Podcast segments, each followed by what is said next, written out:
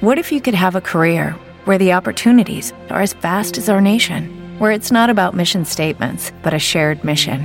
At U.S. Customs and Border Protection, we go beyond to protect more than borders from ship to shore, air to ground, cities to local communities. CBP agents and officers are keeping people safe.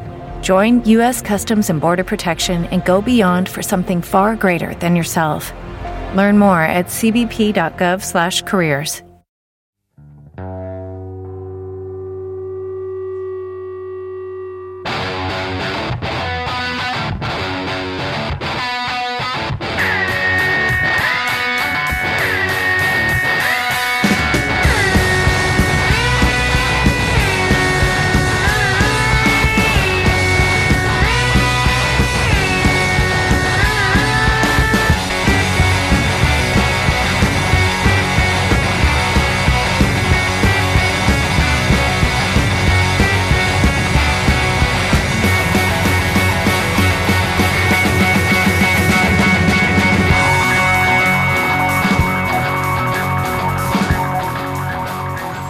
folks, welcome to the Unsung Podcast. I've been stuck in traffic for an hour and a fucking half and I'm not really happy about it.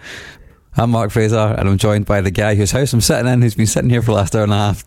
I was pretty happy about that, to Yeah. be honest. Uh, what would your voice sound like if you were happy about it? Um, don't know. Neither does anyone that's ever listened to this podcast. So, just get a, just get Hey. deep voice, mate. hey, folks, welcome to the Unsung Podcast. I just won the lottery and found out that my dad's Superman and my fingers taste like burgers. Nice. I want to be that guy. how, how did I become that guy? I'll just add like a plug in onto your voice. uh, welcome to the Unsung Podcast. We're going to do something a wee bit different this week. Yeah. Uh, this is a split seven inch, and we realised it's been ages since we did one of these. Uh, split seven inches, even for people that listen fairly regularly, you'll only really know them if you're a subscriber because we tend to do them to uh, subs. hmm We do them. We do them too. Some Do them at subs, and they're pretty good. Uh, they differ slightly from the mixtape because we don't pick albums, we don't Mhm. do next eye and things like that. But we do get into the nitty gritty of topics that are sometimes suggested to us. uh, and we're going to do one this week that we've been toying with for a while. I was just feeling pure mad for it, and I was like, let's just throw caution to the wind, Mark. Yeah. Let's do the unsung cancelled split seven inch. mhm. I mean, it's. I think over the years, people have asked us to do something like this. Yeah. This is not like it has come up a bunch of times. Certainly, people that I know have mentioned it. I suppose it was going to happen eventually, right? Yeah, Like our cancellation's also inevitable. we're two, Somehow. two cis white guys. We're ripe for it.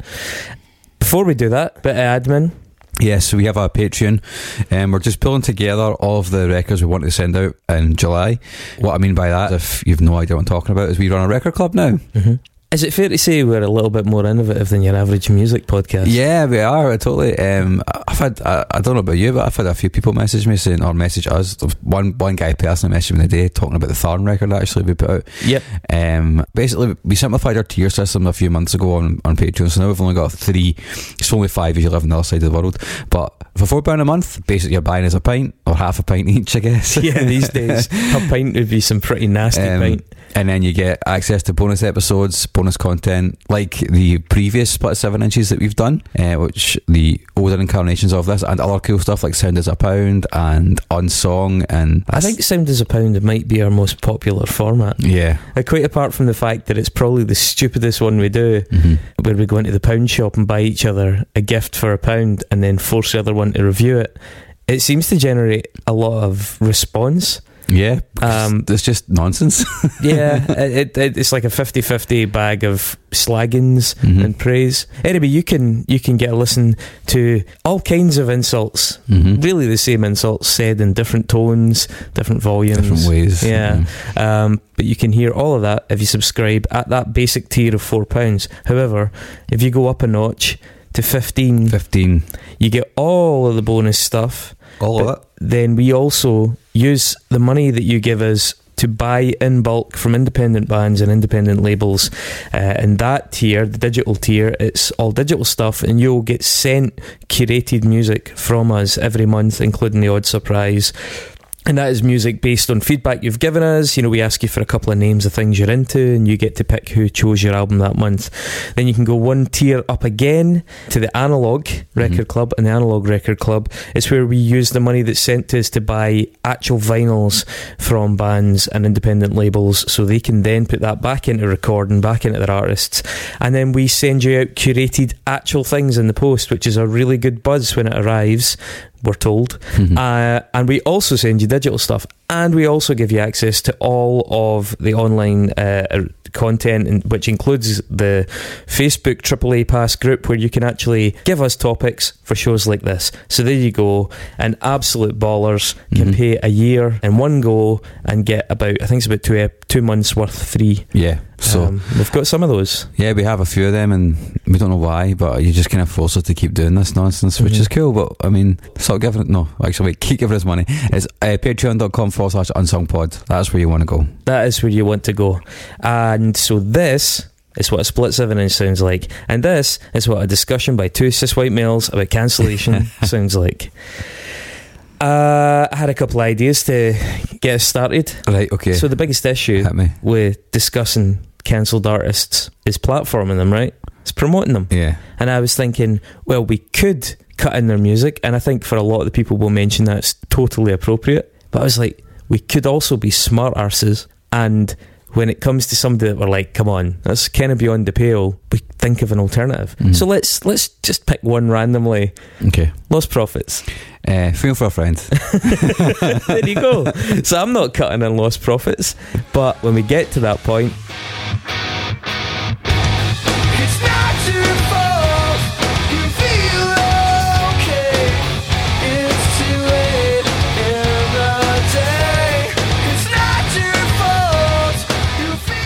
I will take suggestions, and there'll be spontaneous suggestions. So it'll be like word association. I mean, Phil Collins isn't of that level, but uh, Phil Collins would be a word association. Um, Peter Gabriel. That's exactly what I was thinking.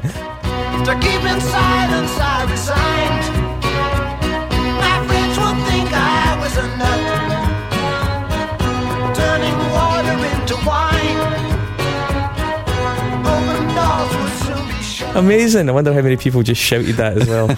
okay, so we'll maybe do a little bit of that. And let's be clear, we realise that when you're discussing cancelled artists, people that you deeply admired, all time legends, just greats, uh, like absolute masters of their craft, uh, but also people that have committed serious misdeeds, there is only really one that jumps out, and that is Steven Seagal. And boy, are we missing listening to that man's musical catalogue. Suddenly she's not so cold. What a surprise, she's so cold. I told her I can't have no more sex. And from now on, she can talk to my ass. Did I send you the song about it does in Jamaican accent? Steven Seagal sings Yeah. a song. I mean, I, I mean, if you're going to be a bear, be a grizzly. if you're going to get cancelled, just go fucking Phil Booner. It's it's something else, mate. I'll Um, bet it is. Tell me what you really want all night. Me want to put on this if it make me nice. Me love the way you walk, sometimes the way you talk is so hot. Now you know, let's have a shot of rum. Then me can make you come. Everything he does is something else. I mean, is he really cancelled, or is it just because he's he's, he's No, pals I- a Russian? I just don't like him. Ah, we'll see. You know. No, he's just. He's, I've got a fairly high level of confidence in saying he's a rotten person. but no. So this is not just a, a a story of how cancel culture and music interact. This is also going to be a look at our own personal feelings on artists that either, in some cases, just seem like wankers uh, for a variety of reasons, or people who have somehow also inexplicably escaped cancellation. David Bowie uh, which we will come back to uh, because I think this is all coming under this umbrella and there's some interesting ideas to chew on. Um, a lot of these people are cancelled for a very wide variety of misdeeds. You know, it's like the Aziz Ansari thing that Mhm. people always cite. You know, you got your Jimmy Saviles Mhm. and you got your Aziz Well, Ansaris. there's, there's tiers, right? exactly. We should probably define what the tiers are. Patreon tiers of yeah, they, really are. um, I haven't laid out tiers. Would you care, with absolutely no rehearsal, to slam some names in three or four tiers? Yeah, so I think maybe your lower tier, your tier one, you know, your Phil Collins, Phil. Collins. well, I mean, he's he's a Tory, so just a fucking Tory. know, it's just like, something I yeah, dislike. It's Kate not. Bush. She's not a Tory, but she could have been cancelled at one point. She kind of sort of was. She kind of was cancelled when everybody thought she was a Tory, and it turns out that she wasn't. That was way back before cancellation was a thing. But you know what I'm saying? Yeah, it's pretty hardcore to cancel people just for their vague political beliefs, isn't it? It depends who they are. yeah, it does. That's right. Uh, so, for example, Ted Nugent, he's a massive Trump supporter. Yeah, that's definitely a couple of stages up. Uh, yeah, so I'm saying so. Like in terms of the cat, like called- he political called- opinion What was thing. it? He called Barack Obama a subspecies. Yeah. So you know, there's there's there's tears with maybe there's it's like it's like Russian dolls. He's also a dirty bastard. yeah, I mean, who wasn't he? Yeah, well, Uh, so maybe that's like your tier one is like you know sort of vague political stuff. Maybe tier two.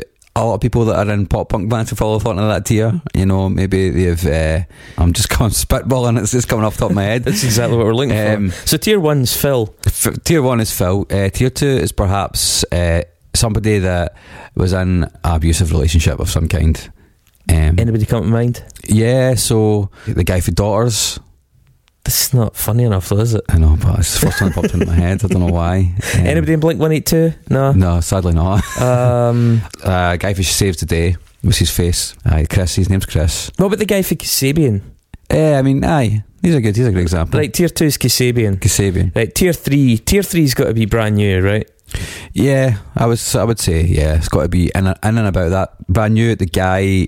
Uh, Steve from New Found Glory that gets sacked because he messaged some lassie in Australia who was uh, supposedly underage um, his his private parts um, and he was asked to leave the band and he did and then perhaps a tier four I mean, that's that's that's your big guns. That's your yeah Michael Jackson's. I think I would Uh, argue can I just say, cutting in some music for Michael Jackson? It's got to be Prince, right? or Stevie Wonder Ah, yeah, I suppose.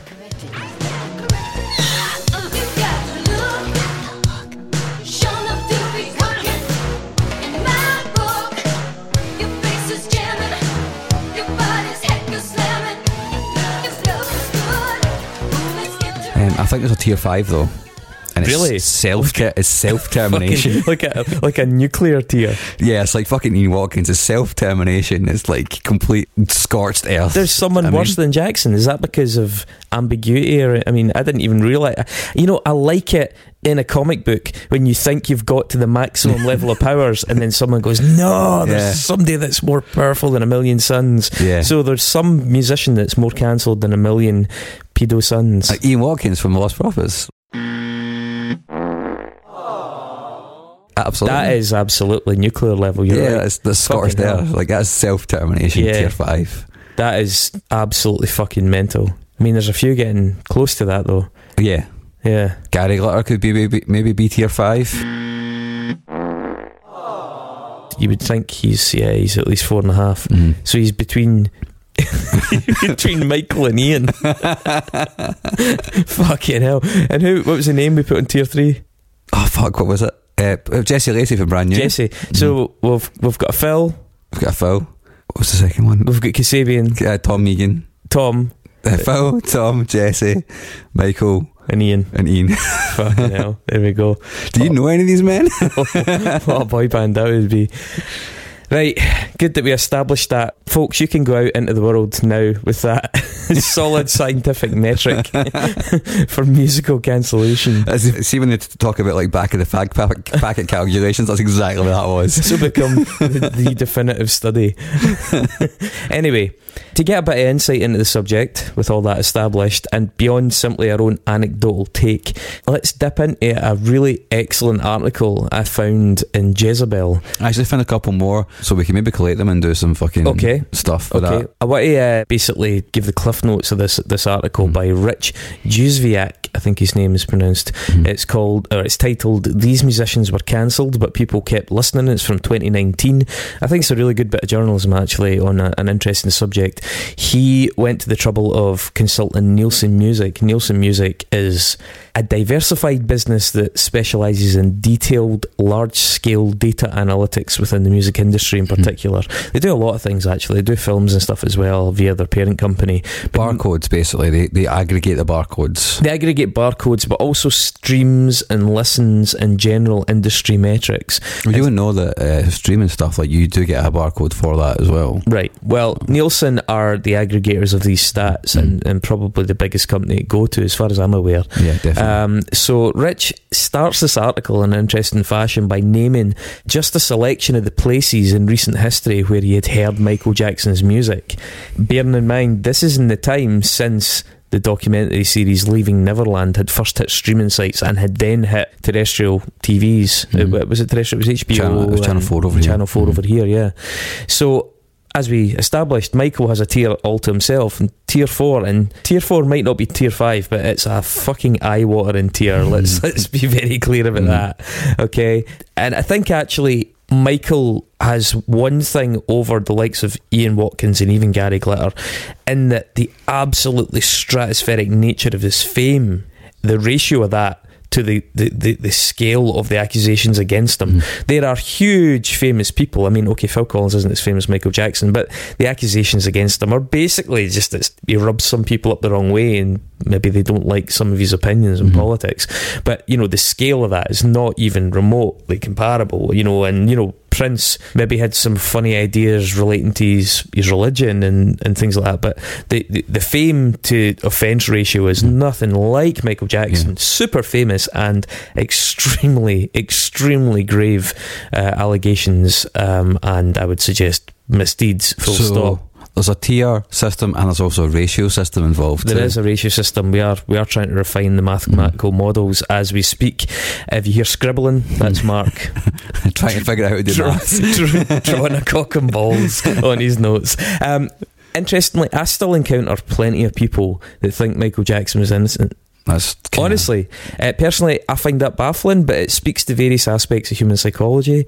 Um, yes, there is always the argument of healthy skepticism and, of course, innocent till proven guilty. But speaking from a personal perspective, there is also an appeal to common sense and plausible deniability. Mhm. Um, I mean, we live in an era defined by few things more than the way, inverted commas, personal truths and subjective reality have subsumed the idea of consensus. You know, you can invent, you can have a bespoke world that you live in Mhm. that in your mind is based on facts, even if it completely disagrees with other established facts. I mean, everything from Brexit to Trump to the invasion of Ukraine have been enabled by that same erosion of objectivity. COVID was the collision of a real pandemic, scientific issue, medical issue, solvable or at least addressable issue, and then th- this entire world of people and their tiny micro bespoke worlds that just don't like that and don't want it to be that way. So they fabricate these in, these huge elaborate you know networks of stories and conspiracy theories and Yeah. and we've never lived in that world before you But- you couldn't yeah, you couldn't mm. micrograft worlds like that that is that is definitely one of the That- things the internet has enabled I would say that's probably true, but in terms of like you know creating superstructures of, of beliefs, like we all do that. You know, it's just part of being human.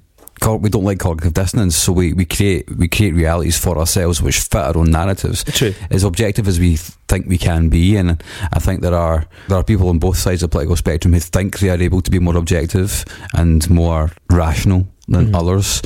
At the end of the day, they still can't deal with cognitive dissonance in a particularly useful way. We're just not equipped to do it as humans, you know. Yeah, th- I mean, and there is a little bit of a kind of historically a bit of a sledgehammer approach to it, and that things like flat Earth theories did exist, but the simple force of consensus tended to tamp them down. Mhm. Whereas now it seems much easier to live in a bubble where you don't have to hear that that is fucking garbage. Yeah, because you can just you turn off the news and switch on YouTube and you're sorted. Exactly. You know what I mean? So what I mean is the sustainability factor of these superstructures is much higher now. You know, you're right. There have always been these these kind of things, but it is much easier to maintain it. It's much easier to withdraw into a world where you can find people saying back to you the things you need to hear in order to maintain this bizarre Mhm. uh, belief system that you have. And I, do, I don't think we've ever really been at a point in history where that's been feasible. I would say, and excuse me if you're a listener who's particularly religious, religion is an enduring superstructure of fairly easily falsifiable beliefs. But that has actually resorted to the to the, the kind of brute force approach of simply by sheer volume of numbers it has resisted because so many people subscribe to it, whereas you know flat Earth has never had that sort of level of it.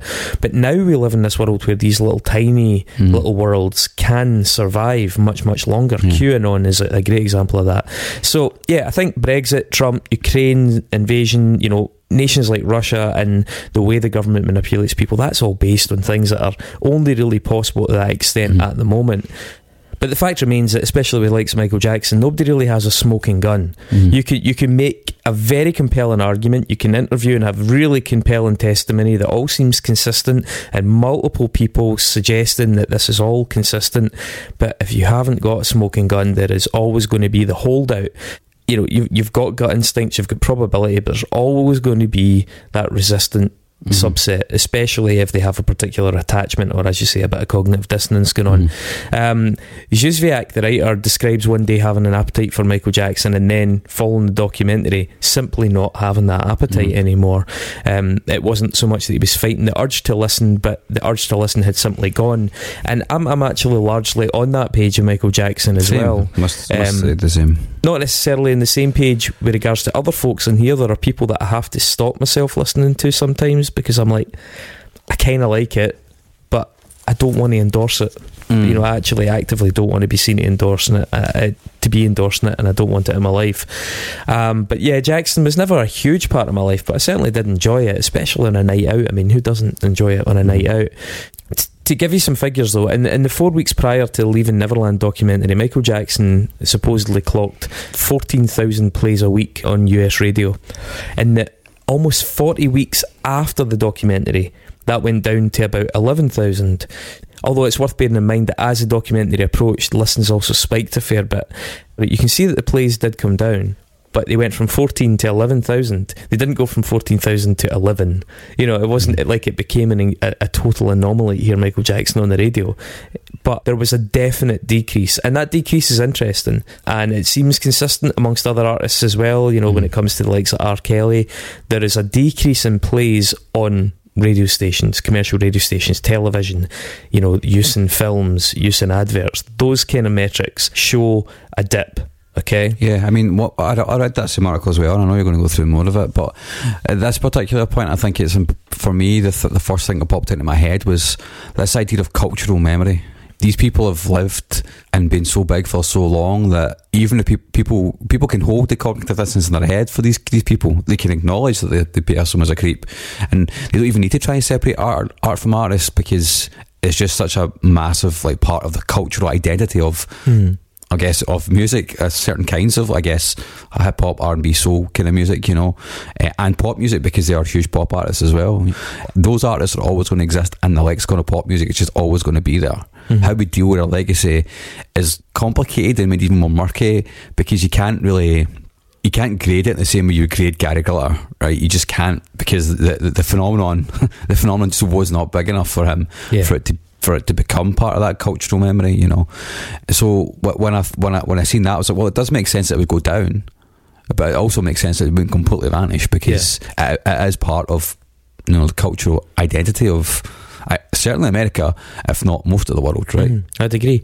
Um, uh, Juzwiak points out in the article that radio and streams have very different characteristics in that in, in that respect, and I think this is an interesting bit to dig into because radio is a regulated top-down medium. You know what I mean? It, each channel or each station or each company has PR departments, they have broadcast ethics and policies, and most importantly, they do have a level of accountability Mhm. whether that is to official regulators or whether that is just to their audience and uh, in no small way to their advertisers for a lot of them as well.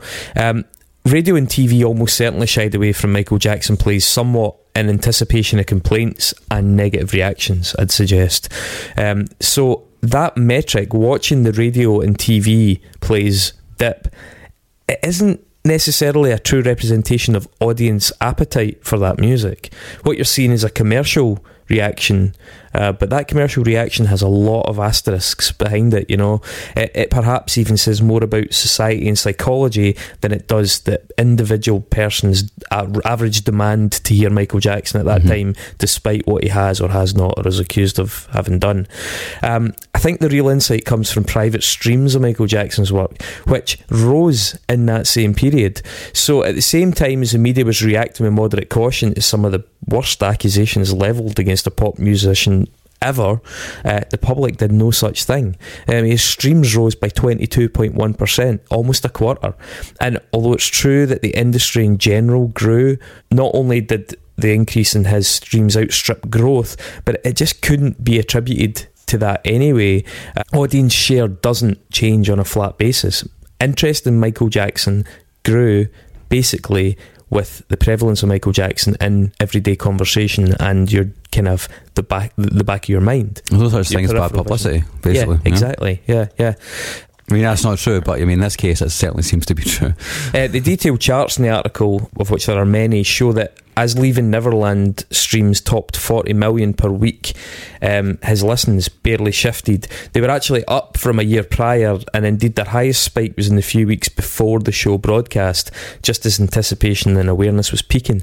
Um, by late 2019, Michael Jackson's streams were approaching twice what they were 18 months earlier. Mm-hmm. I mean, that's that is pretty remarkable considering what context his name was being mentioned in, and al- almost always is now.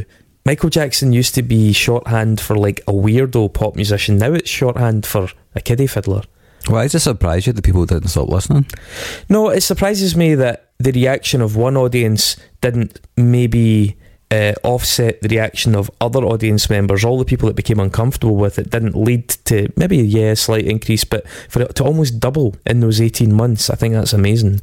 Um, draws some interesting conclusions from that data. Uh, one is that the figure suggests cancel culture is a top down process. Uh, you know, media first. Perhaps um, it doesn't even exist. Well, yeah. In the case of disgraced musicians, and I do, I do want to stress that disgraced uh, is a very qualified statement because people are disgraced to massively different extents by deeds of a wildly varying character here. We're not trying to paint everyone with one brush. And there are five uh, tiers, Chris. Uh, there are five tiers, and I would proffer that one of the biggest issues with uh, accountability is that many people do paint all five tiers with one fucking brush, and that is a wholly impractical, untenable, and just really quite unethical way to go about it. Um, you can tell Chris doesn't have a Twitter account. yes, you can. Uh, you can tell Chris isn't allowed a Twitter account, Mark. Do you remember when I used to run ours? Yes. Yeah. Um, the media seems to enforce the policy of cancellation to some extent. They are the version of us that we want to project as a collective. I mean, I I see why you say that, but I don't think I don't think it's quite that simple. I think media reflects what's happening on social media, and in social media they're saying this person's this person's fucking done. Obviously, it's not the case. The numbers show that it's not the case. Yeah, but it's a mirror, basically. And social media, media companies want to be seen to be part of the zeitgeist. They want to, they want to report news, and not only is a Michael Jackson being a pedo news, but B all the people being raging about the fact Michael Jackson's a, pe- a pedo all over social media. That's another bit of news. You bring them both together, then you've got you get engagement, likes, comments going through the fucking roof. I think it's a symbiotic relationship in this regard. I don't think it's just the. I, I just don't. I don't think it's just the media as a reflection of us. I think it's the media reflecting itself in a way. Does that make sense? I think it's a bit of a contract. I think it's a bit of a right. It's that we expect the media to portray the reality that there has been accountability for these actions, whilst we simultaneously largely get on with it as we always did, maybe even to some extent actually listen to it a little bit more. Mm. As long as we can switch on a TV or a radio and hear that, you know, our representatives have chastised this person, we don't actually personally have to make any sacrifices. It's quite a political transaction, I think. Yeah, I mean, that puts me in mind of something that I read the other day about how the concept of cancellation and of itself is a personal thing more than anything else. You know, because we make our own peace with certain aspects of what it means to cancel someone and we stick to it or we don't, Mm. depending on who that person is, how much like we like that person and all their music, and how much we're willing to let them get away with, and how much accountability we think they've had. In this case, of Michael Jackson, it's difficult because he can never be held accountable. R. Kelly can and has been. He's you know he's been convicted of it, right? What is pretty much essentially the same thing, and neither the law at least anyway. Um, but one person can actually be held up to account for it, another person absolutely cannot. Which means you'll always have significantly more deniers of Jacko than you would of fucking R. Kelly because doesn't need to defend himself because he's a fucking king of pop, mate. He's dead, doesn't matter. Yeah, because people feel personally attacked. Their childhood is being attacked, not just this pop stuff. It's a huge part of my childhood. My mum's a huge fan, Yeah. you know, growing up, and I have, like, like you said, I've never had an appetite to listen to him since. Not because I made a, a conscious decision. I was, like, I'm not going to listen to it. Just like like him, like Yeah, you. the Just, enjoyment just, kinda just, yeah, of just gone. You know. So Juzwiak says, you know, uh, we mentioned this already, that, that this uh, media reaction, you know, probably stems from a combination of complaints, PR departments, I would say advertising via, you know, advertising income via association, as well as just channel branding. A, a channel want to maybe brand itself as being quite woke, Mhm. as being quite uh, zeitgeisty, but it does suggest that you know the public at large does not exercise the same level of policing. Um, we could infer that's because the most animated protests come from a relative minority of the audience or public. It doesn't make them wrong, you know, far from it, but it does uh, suggest perhaps there's a disproportionate. And I want to use that carefully a disproportionate response at a corporate level to some very loud voices even if the loud voices are quite a minority subset of the public. And as I say, disproportionate is in the sense of reflecting the scale of the response, not me making a, a you know an ethical or moral observation of the, the punishment fitting the crime. Okay, um, as you mentioned, R. Kelly. Who who are we cutting instead of R. Kelly?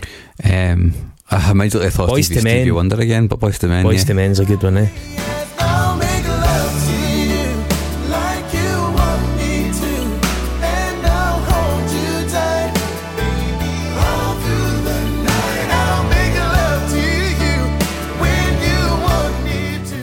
Um, R. Kelly's another example of this. Okay, before part one, D'Angelo. yeah, that's that's a good one. Bring the trouble, play, get me on now. Make your move, shoot your play. I see right through, I see right all that people. Slip right Uh, before part one of Surviving R. Kelly aired, he enjoyed about 1.9 million daily streams. By episode three, that was up to 4.2 million. By episode three, it's just mental. It's not even that good. No, no. But um, in the week of the show, his overall audience almost doubled from the week prior with 40 plus million streams. He's also an example of. Um, you, you touched on it there, a seemingly stubborn denial regarding his transgressions. Okay, the, the African American public in particular became bitterly divided between those inclined to believe the allegations, and I would say a, a disturbingly sizable minority convinced it was a wider American plot in this case to cut a successful black man down to size. That narrative was frequently heard in vox pops. Uh, in a way that I don't think I've heard with anybody other than Michael Jackson, and it was probably even more so with Michael Jackson. I mean, even when he did that pitiful interview with Gayle King shortly after the broadcast, that did nothing to deter the steady rise of his audience. It only began to level out much, much, much later. I, I I find that staggering with R. Kelly because he doesn't hold that same special place. In our, from our view, In anyway. our in our view, he does for a lot of people. I understand that, but not. I would suggest to anything like the same scale. Now let's let's contrast that right with Ryan Adams. Mhm. Who are we cutting instead of him? Um, Jesse Malin.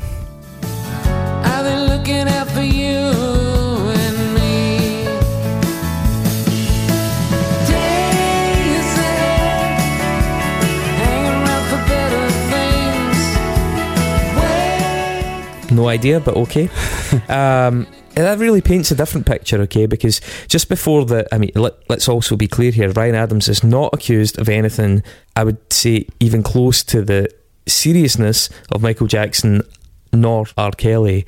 Um, but just before the multiple allegations of manipulative and exploitative behaviour surfaced, he'd enjoyed a spike in listeners. Um, now, that was maybe partly due to announcing, I think it was a trilogy of albums or something like yeah, mhm. But he'd enjoyed a, a spike in listeners, okay? As soon as the controversy became public, he felt a significant and very importantly, a sustained drop in audience numbers uh, by, I think it's between around 20 to 25%.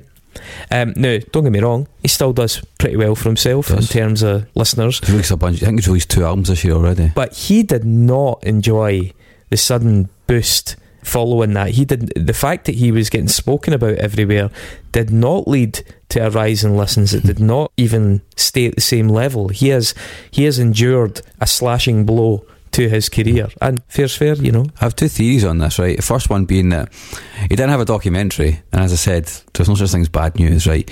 Secondly, some of the people that, that took him to task, one of them was Phoebe Bridgers, whose star at the time was on the rise and is still on the rise and is, is, is becoming a huge artist in her own right.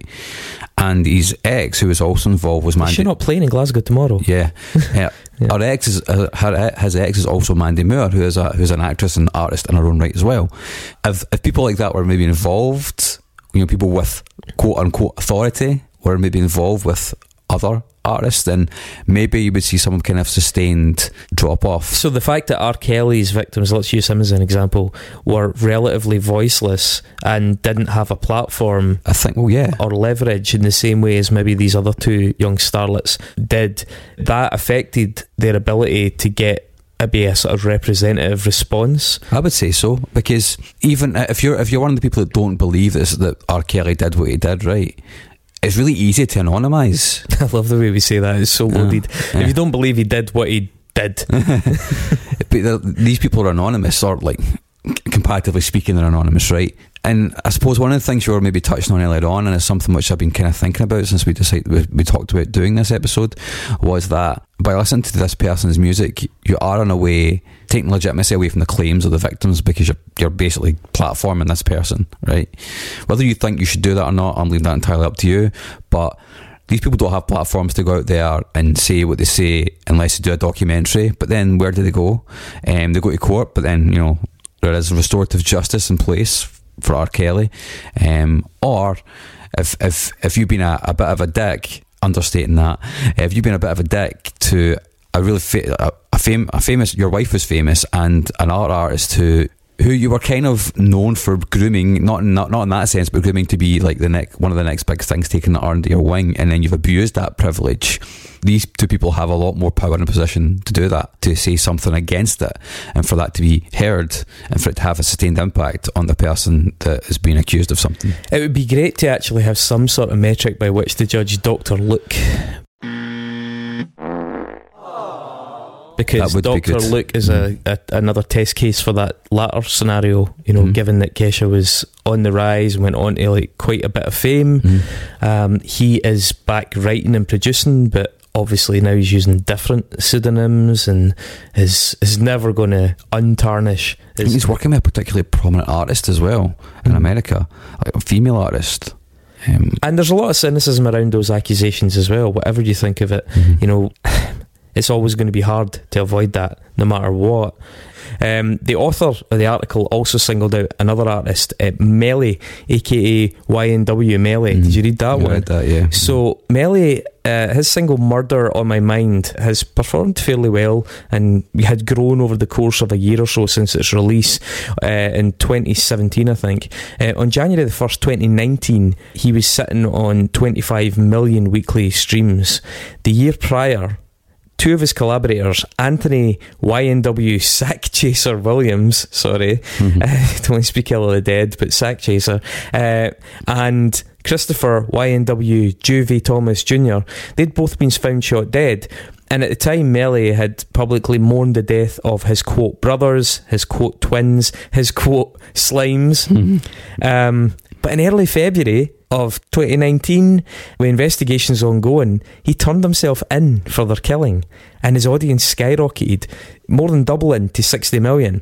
And as that news broke and it became apparent that this was indeed for real, it then shot up again and sustained at an eye-watering 105 million weekly streams. Not a blip, but a crest that took months to subside.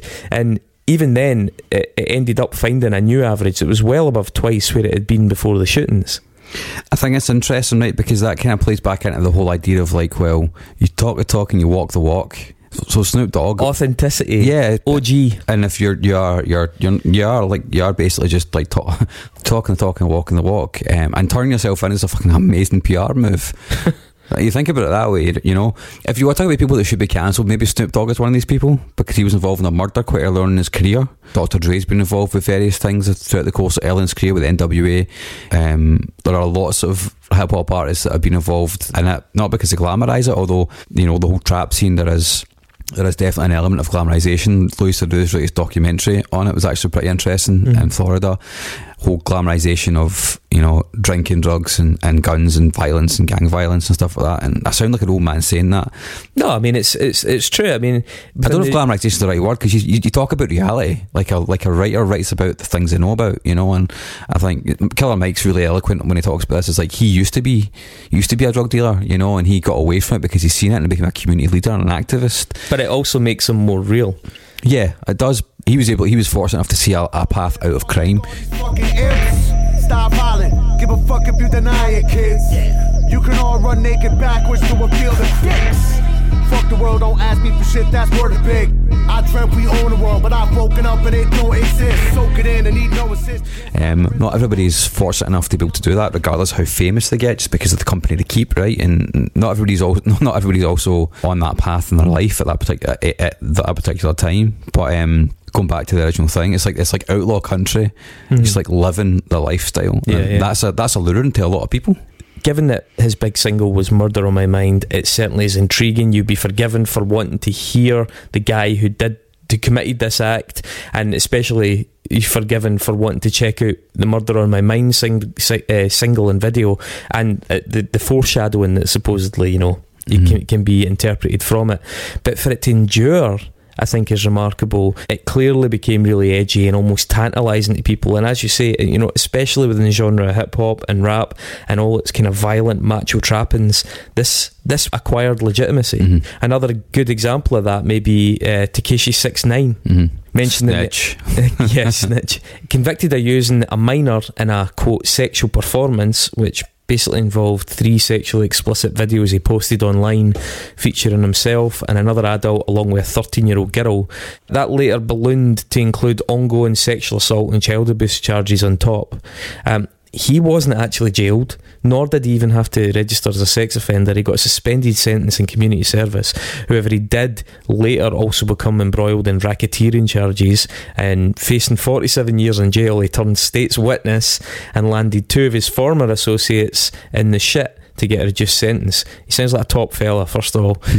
How did that translate in terms of audience? Well, when the news first broke of his use of a child in a sex video, his streams rose steadily, week on week, from around 4 million to a hellish 38 million weekly, then sustaining there for some time.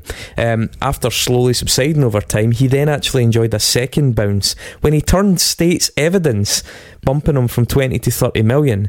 So it's one thing to say, oh, a hip hop artist's uh, listens went up because he was a badass and he killed these two guys, and that's the gang, man. This motherfucker was having sex with children on video and then turning state's witness to get his sorry little ass off the hook. There's nothing gangster about that. It's not. But he still went from 4 million to 38 fucking million streams. So that's not even the gangster thing. That is, as you say, it must be there's no such thing as bad publicity. You know, simply the fact that everybody's talking about it is just getting him loads of attention. And not just like temporary attention, but sustained attention on, on a very large scale. Um, For the record, that fucker also secured himself a record contract and signed it in jail. the fucking world is doomed. Mm-hmm. and I just think that's interesting because that's a whole other side. That isn't legitimacy. These are not acts, these are not charges that are seen as being edgy. And, you know, it's not like popping a cap in someone's ass at the back of a 7 Eleven because he fucking wronged your, your bro. Nasty piece of shit. Let's talk about, uh, how do you say, XXXTentacion? Yeah, oh, to sound so old now. Um, the seal, I mean, he's now XXX extremely dead. Um, Mhm. But the, the seal of legitimacy seemed to work pretty well for him. His leaked video confessing to battery of a pregnant victim really did the trick, shifting his fucking garbage music as uh, he maintained streams of about 120 million in the weeks following. I think viewed through an optimistic lens, it seems the ability to separate the art from the artists is either is, is possibly far more widespread than we like to think. You know, when an artist's profile increases, regardless of the reason, the public simply follows the loudest noises and the brightest lights. Mhm. Okay, but through a pessimistic lens, perhaps this is not a case of separating the art and the artists. Perhaps the, the notoriety is driving this surge in popularity, especially in genres where antisocial behaviour is something of a commodity. Although I don't see how Tekashi 69 benefits from that. But uh, to draw on another example from our past, trends in black metal would certainly fall within that remit. Mhm. Um, It's almost as if music's a, uh, music is commerce. you know what I mean? Uh, You can't. I can't imagine that they have to do much in the way of marketing for these people, no, and it just drives. It, it makes the record, lab- record labels money, and also has the knock-on effect of making people money. it really goes to underline just how incidental the actual music is to the success of the artist. Basically, it's, In some, it's in some pure cases, publicity. yeah. Some cases it can be a killer, like Ryan Adams. You know, Mm. Ian Watkins, uh, Ian Lost Prophets. You know, there's there's an interesting case study as well. Just before I get your own kind of personal feelings in this, you ever heard of Noir Désir? no. Okay, so anybody listening abroad in Europe will probably have more chance of knowing about this. Okay, Noir Désir are a huge French alt rock band from the 80s, 90s, and 2000s to some extent. I think they were originally from Bordeaux. One member owns quite a prominent venue there still. Um, alt rock, so well, I'll cut in Pearl Jam, Mm. maybe.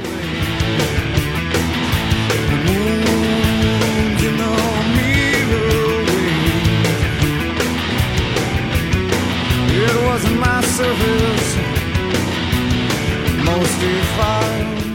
A very nostalgic part of many French alternative Gen Xers from that era. You know, occupying a, a really beloved, almost like a kind of Billy Corgan, Kurt Cobain, that that that sort of vibe. Um, in 2003, the singer Bertrand Cantat.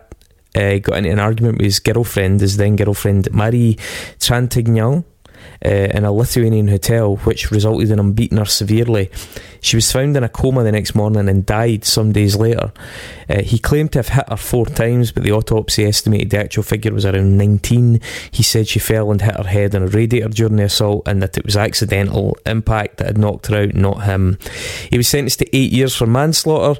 Uh, one year of that he spent in Lithuania, then a further two years in Toulouse uh, before a, uh, a full lifting of conditional release from 2010. So he didn't actually spend a lot of time in jail, and he spent uh, uh, about, I think it was about three years on conditional release. So six years in total uh, under any kind of confinement for beating his girlfriend to death. Let's be clear about that. Um, what is surprising is that little over a year after his arrest and conviction, Noir Désir released two works. Uh, and then in 2008, another two new songs uh, following Cantat's conditional release. It wasn't until about, I think it's the late November 2010 that the guitarist Serge Teyssot-Gay uh, left the band citing, quote, emotional, human and musical differences with Cantat. And the group was declared formally broken up the following day by the other members. They went on to release a further acoustic double album in 2020 made up of concerts that had been recorded pre arrest. As to how that decision to release that came about or how the royalties from that were divided, I'm, I'm unsure.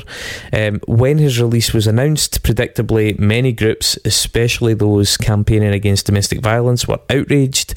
However, Noir Désir's fans especially young women infatuated with the singer, reacted in predictably euphoric ways to his release. You know, um, the Facebook, for starters, was swamped with messages of goodwill. Uh, one reads, uh, "Tomorrow is a great day for you, the day of deliverance. I hope it will bring you peace and that you will make a quick comeback." Uh, another comment compares him to deeply flawed poet Arthur Rimbaud. Uh, Frenchman, you have short memories. Luckily, we have kept only the best of this great poet Rimbaud. Let's do the same for Cantat. Let's remember the best only of this great artist. Mm. That's uh, optimistic. Um, And the thing is, further to this, Cantat's wife took her own life in the January of his parole being lifted. She was the mother of his two children and the person whom he had left originally to be with the late actress girlfriend whom he had beaten to death. So she had actually reunited with him on his initial release from jail. Right up until the lifting of that conditional release, but her parents said that life back with him had been, quote, hell, that their daughter was scared of him and that used emotional blackmail to maintain the relationship.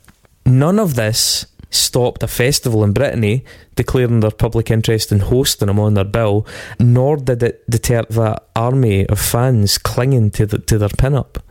I mean, that story really taps into that sort of resistance to things you don't want to hear about someone. I mean, Mm. they, th- there is a lot of denial There is. happening there.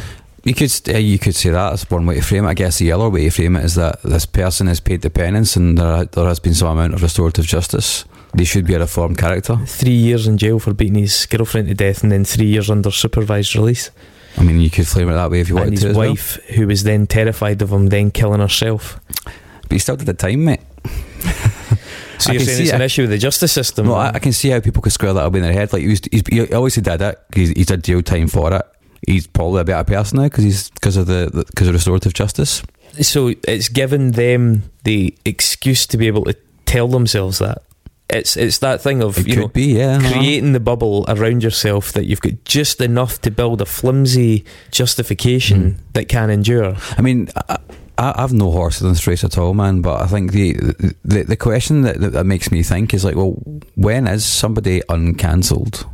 Is that possible? That's a huge part of it. Is the fact Mhm. that is there a restorative justice aspect to it, or is cancelled just cancelled? Mhm. That a lot of the people that champion it uh, as an approach, it seem to just champion it in perpetuity. It's, it's like, okay, so what, what is the plan here? Mhm. So if somebody does something, are we saying they are worthless as a human being for the rest of their life? Mhm. And and that simply isn't something that's applied consistently across Mm. the board. Oh, absolutely it, not, it yeah. collapses instantly, Mhm. not just among friends, but amongst other celebrities as well. You know, um, I think in terms of this case, man, like f- the the thing that occurs to me is like you can't unkill a person regardless of how much fucking time you do it. Right? The people that have killed people can change and they can change their lives. I firmly believe that that, is possible, but I'm an optimistic person. I'm told. Does it mean that they should be allowed to do what they used to be able to do in terms of have a platform and, and be able to create art? Then yeah, of course they should be able to create art, but should they be given a platform in which to release that art and have it accepted? Probably not. That's it. I mean, this this this guy invariably is surrounded by young people. He's something of an icon to young people and to people who used to be young people, if you will, and were into him then, who want to continue to be into him because they're nostalgic.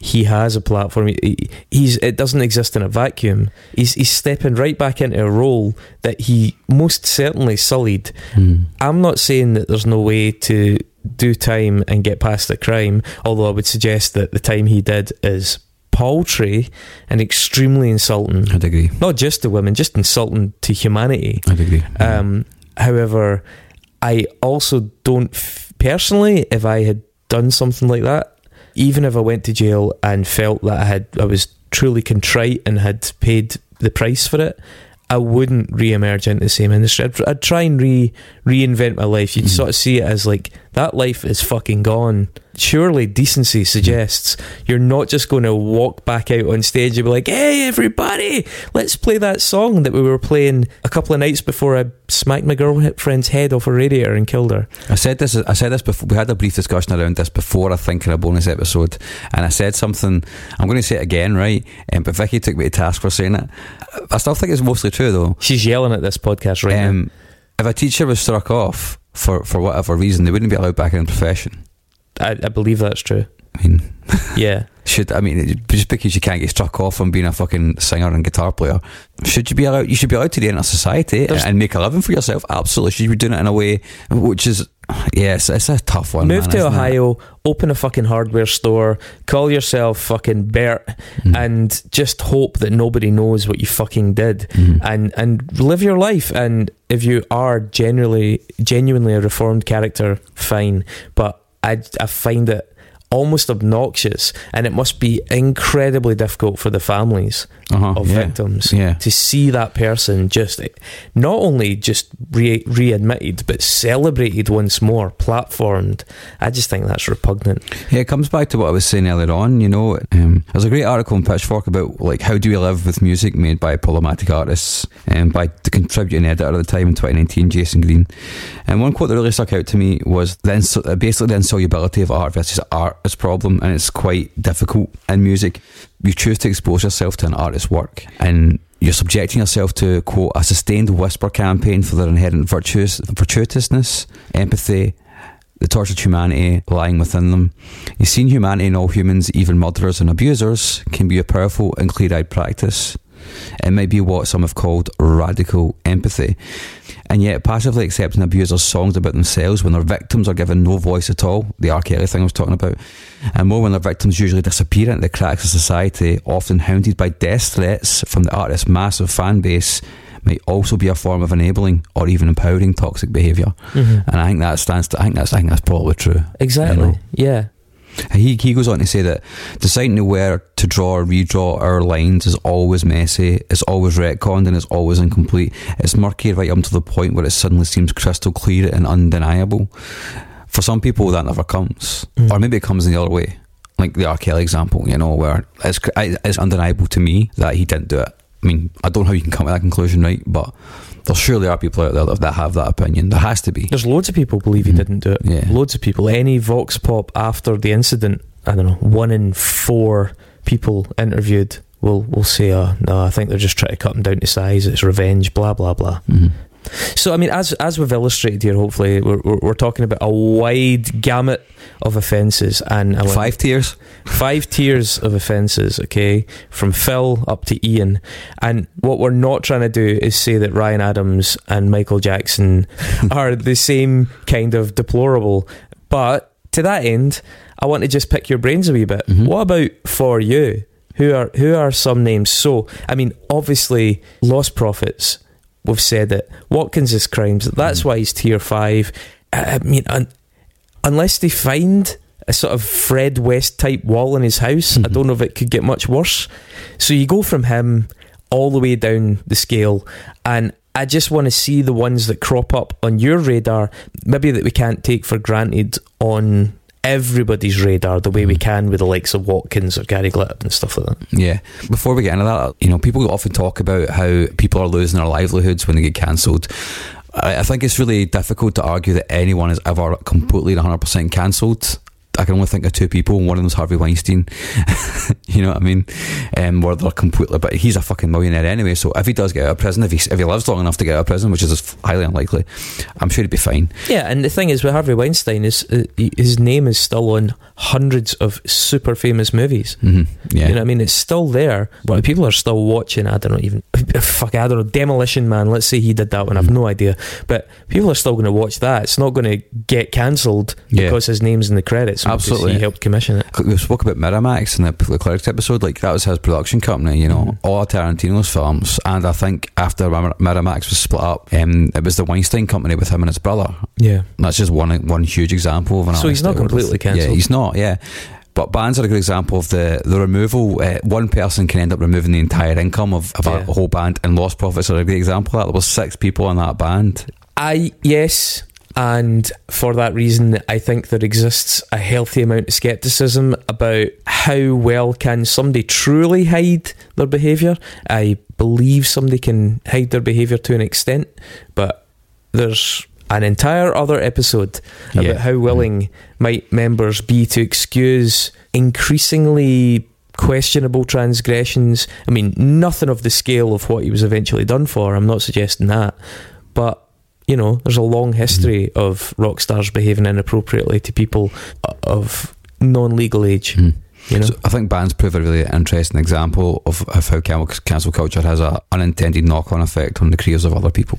But that's my point is that I think a lot of people would say, well, I think there's probably a sense that some of those bands deserve it for, for enabling or at least looking the other way uh, in many of those cases. hmm So you wanted some examples of artists. Just for, for you, I mean, I'll, I'll- start us off Yeah, to get got it. things running. For me, Smashing Pumpkins.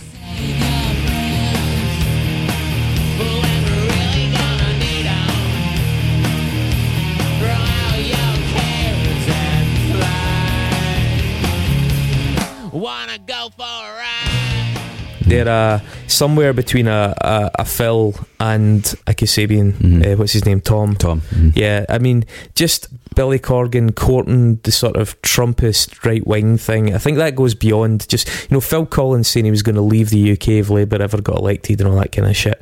You know, that's just simply something I just don't like. Mhm.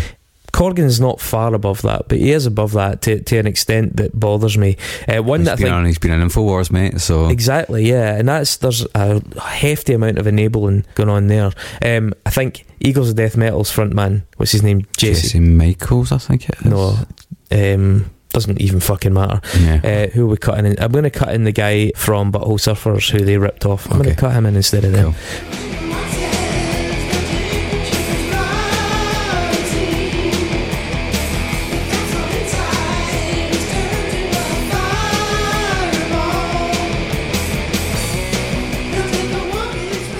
Right, Eagles of Death Metal. Uh, quite apart from the fact he's a gun nut, they had a terrible experience at the Bataclan, but it also brought out of him his true xenophobia uh, and the things he said about people who died trying to save people's lives in there were inexcusable. So I think he's another. He's he's up one for me. Um, and I will say, by the way, it's somewhat partly by association. Queens of Stone Age sullied their reputation. They're kind of around the Phil Collins for me now as well. As much as their music is fucking superb at times, Mhm. um, I do sometimes squirm a bit.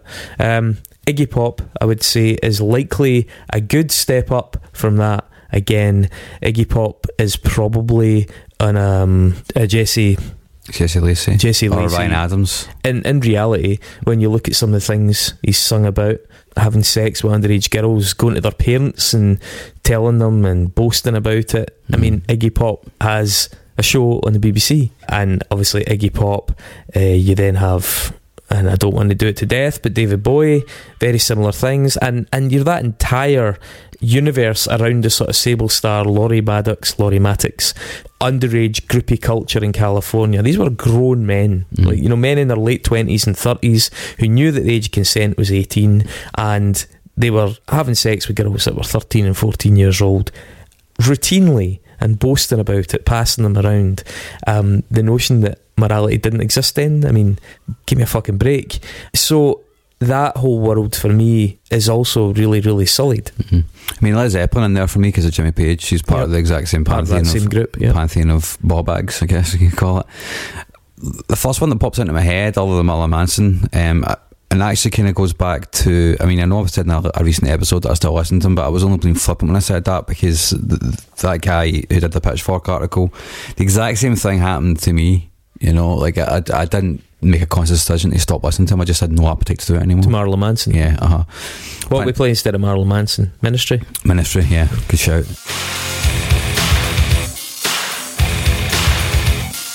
Get up! Get on your feet!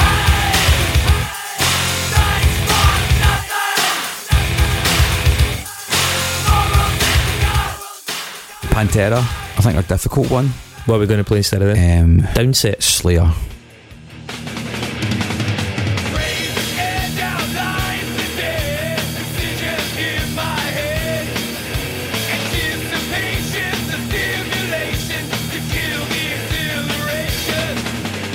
Slayer. No. Oh, Slayer, yeah, who we established are almost definitely not Nazis. Yeah. Yeah, okay. Um, Pantera, I mean, it go, the White Wine incident is a, is a, is a, in legend. That that was just a, a, another point on a fucking graph of uh, behaviour. You know, Mhm. I mean, Phil Anselmo is fucking kidding everybody on, yeah. trying to pass that shit off. I mean, I wouldn't. I don't know if I'd go as far to say that he's a complete racist, but I would say that he, I would definitely say that at the very least he thinks of minorities, I guess, as being inferior. in He's a way. fucking redneck hick. That's what I'll go as far as saying that. He absolutely is. The guy's been cutting about sporting t-shirts that he knew full well what they stood for. Mm. He was wearing the carnivore triple seven one. That's another one, by the way. Pete Steele, Pete Steele, of mm. Carnivore. He's fucking triple sevens and he's fucking very racist lyrics at the time, including him inventing the flag of Vinland. Uh, you know, that's this thing that he came up with for this ancient northern Scandinavian settlement that has been adopted because of that by white power groups and is now used as a sort of soft version of a swastika. Mhm. Like people with flags of Vinland on their profiles, that's that's that crypto fascist thing that people like Pete Steele and people Mm. like Phil Anselmo fucking love. Well, the, the reason I, the reason I bring up Pantera is because when the band split up, uh, Dimebag Darrell and and Vinnie Paul and and Rex, they all distanced themselves from from that. You know, But They- they're another band, uh, like I'm saying, that a lot of people would say, well, fuck you, you enabled it. You knew what he was into, you knew what he believed. well, they quoted redneck imagery throughout their entire career. yeah, but I you mean, know, we all knew what he Mm-hmm. believed. We, he'd spoken, I think it was like 1995, about, you know, he was going on stage saying white power because uh, rap groups could go on stage and say black power. It's like, mate, it's not fucking symmetry there. Mhm. That's not symmetry. His Mhm. band knew what he believed and they chose to be in a band with him. yeah. Now, I know we've got friends that say things we disagree with, but when you're a, when you're an entity, when you're a business, and you're going out there, and one of the guys in your business is foisting this shit on millions of young people, helping to keep it alive in society, then you've got a responsibility to stop that. I know. I think you know Pantera's also interesting because the, he was clever enough never to put it in his lyrics. You know, I think clever's a stretch. I, I mean, if you've if you've He got wasn't he wasn't dumb enough to put in his lyrics. See, I think he's a pretty clever guy, man. I think it's a deli- I think it's a deliberate choice on his part. okay. As somebody that has always been as very forthright and fuck everybody, uh, as Phil Anselmo is, uh, and to walk about, you know, courting that kind of thing in interviews and, and on stage, and then not putting a lyrics, uh, that takes some thinking, man. That's not it doesn't happen by happenstance. I don't think. Hmm. Um, the less I know about Rod Stewart, the better. I would hate to think what I'd find out if I dug in there. I tell you one that that came to mind. I really don't want to know anything else about Deftones. Mm.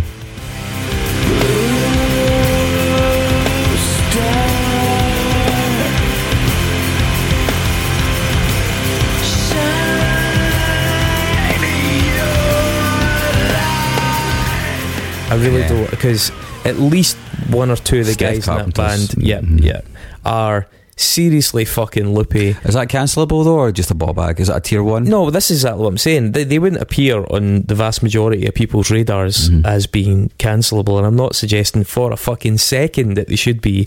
What I'm saying is, for me, listening to them has become a slightly more uneasy process, given that I know that one of them thinks the fucking earth is flat, Mhm. and uh, it's just that just. T- I can't fully engage with music when I know someone's that much of a fucking cretin. Mm. I don't know what it is. It's, it's. I, I wish I could ignore it, but I really want to stop finding things out about fucking Deftones because they don't fucking help. Chris, that, I've, I've, I've, I remember that guy's name from earlier on. Chris Conley for Saves the Day. There's been there's been things floating about for years about him, but more recently there was a lot of chat and some text messages about him like being you know quite abusive towards um, a male fan. Uh, and apparently he's got a history of being that, uh, being that way, um, emotionally manipulative, verbally abusive, um, cheating on his wife and stuff like that as well. So yeah, like I think more people shouldn't be aware of the fact that he is a ball bag. I don't know. I don't know like Save the Day that much anyway, so it doesn't doesn't make a huge amount of difference to me. But they're a beloved band, you know, from a beloved scene. Mm. The remember we did the Burger Records thing hmm on Shannon and the Clams as Yeah. well. Burger Records that was a that was a cancelled scene. Um, I wonder how Smiths fans feel. Yeah, Smith's a good one because everybody everybody knows that Morrissey's a complete arsehole. Yeah, so he's. I mean, he's a sustained and extreme version of Phil Collins. Mhm. Surely, Mhm. you know, it is just opinions, isn't it? But some of them are pretty fucking racist. Yeah. And he he called the Chinese in general a subspecies, so Mhm. he's probably up at a. He's up at um, Tom. Yeah, I think so. Um, a couple of other ones. Uh, sadly, an artist that we've covered on the show that I that I love, the POS. Um, oh yeah, because after we did that episode, you told me that some news broke about him that was pretty unsavoury. a couple of years, a, a couple of years after, or maybe a year after. Um, It was when the it was when like the whole second Me Too movement was happening during the pandemic. A lot of stuff came out of, of being physically abusive towards his partners, and how that was enabled by other people in in the Minneapolis scene. Mhm. Um, one of his pals is another artist that I really like called Astronautalis. You rape somebody, you know, and these are two people whose careers were never huge to begin with, but are now non-existent Tatters. as a result. You know. I am amazed and relieved that Trent Reznor has never been seriously implicated in anything, given his general vibe in the mid 90s and the company that he Mm. kept.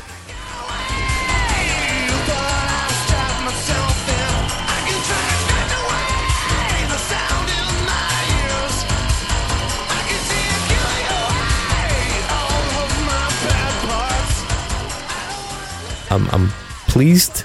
I don't know whether he's just got a fucking fantastic legal team or he really did manage to keep his nose relatively clean, Yeah, um, despite cutting about with some absolute Mm. rotters. Um, I, you know, just to, to, to wrap this up though, there is one big fucking blot that continues to bother me, and it's some of the metal scene. Mm. I have developed like a constant paranoia when I'm getting into metal bands now. I mean, I'm talking locally. We've got a bit of a, an ongoing thing with, with this at the moment to some extent, but also just more generally. We, we, we spoke about it ad nauseum on the black metal episode how, how pervasive the far right beliefs and the racism and the, the white supremacy and the kind of occult Nazism and things like that were uh, in some of that scene, and not just incidental, but foundational Mhm. to some aspects of it. You're talking about we talked about the the allure of o, being OG.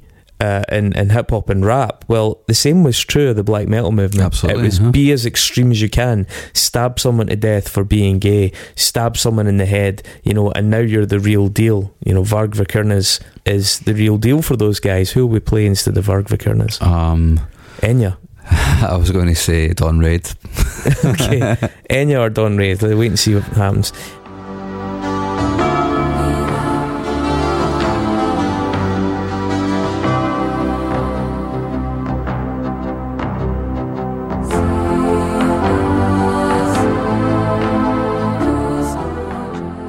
But it's got to the stage now where when I'm enjoying a metal band, I feel compelled to dig into them. I need to know. It, it's a scene with quite a libertarian attitude, and in some ways that's good.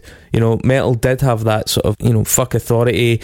Bands like Fear Factory and stuff were really into their conspiratorial thinking. We spoke about that in that episode, and the you know the dystopian predictions and the anti-government this and war that and Dave Mustaine and all these theories, and some of them, you know, yep, had a point on a lot of these things, but on a lot of other things, he didn't have a fucking point, and it really overshot and became pretty toxic rhetoric that has now become the rhetoric of the Proud Boys and all that those kind of movements.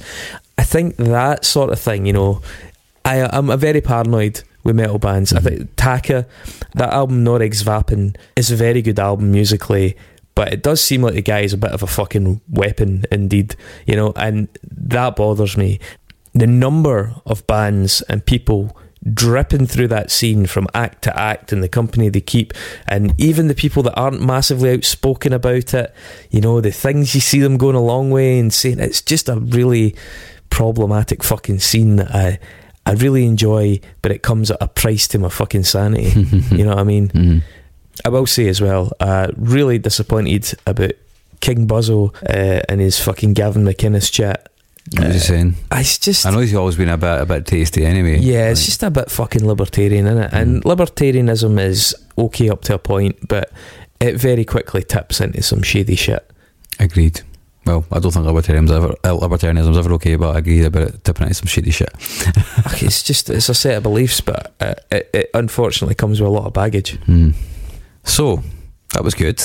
There we go. And we got some music shoehorned into it. We should finish with something nice though. What's a total who's the squeakiest clean musician you can think of? And I'll I'll put them at the end of the show. The Beach Boys. Are you fucking joking? Restraining orders against each other for fucking each other's wives. Um no, no, there's there's way squeakier. I think Cilla Black's ever done anything bad. I don't know. Let's fucking play some Cilla Black. Cool. Right, catch us next week.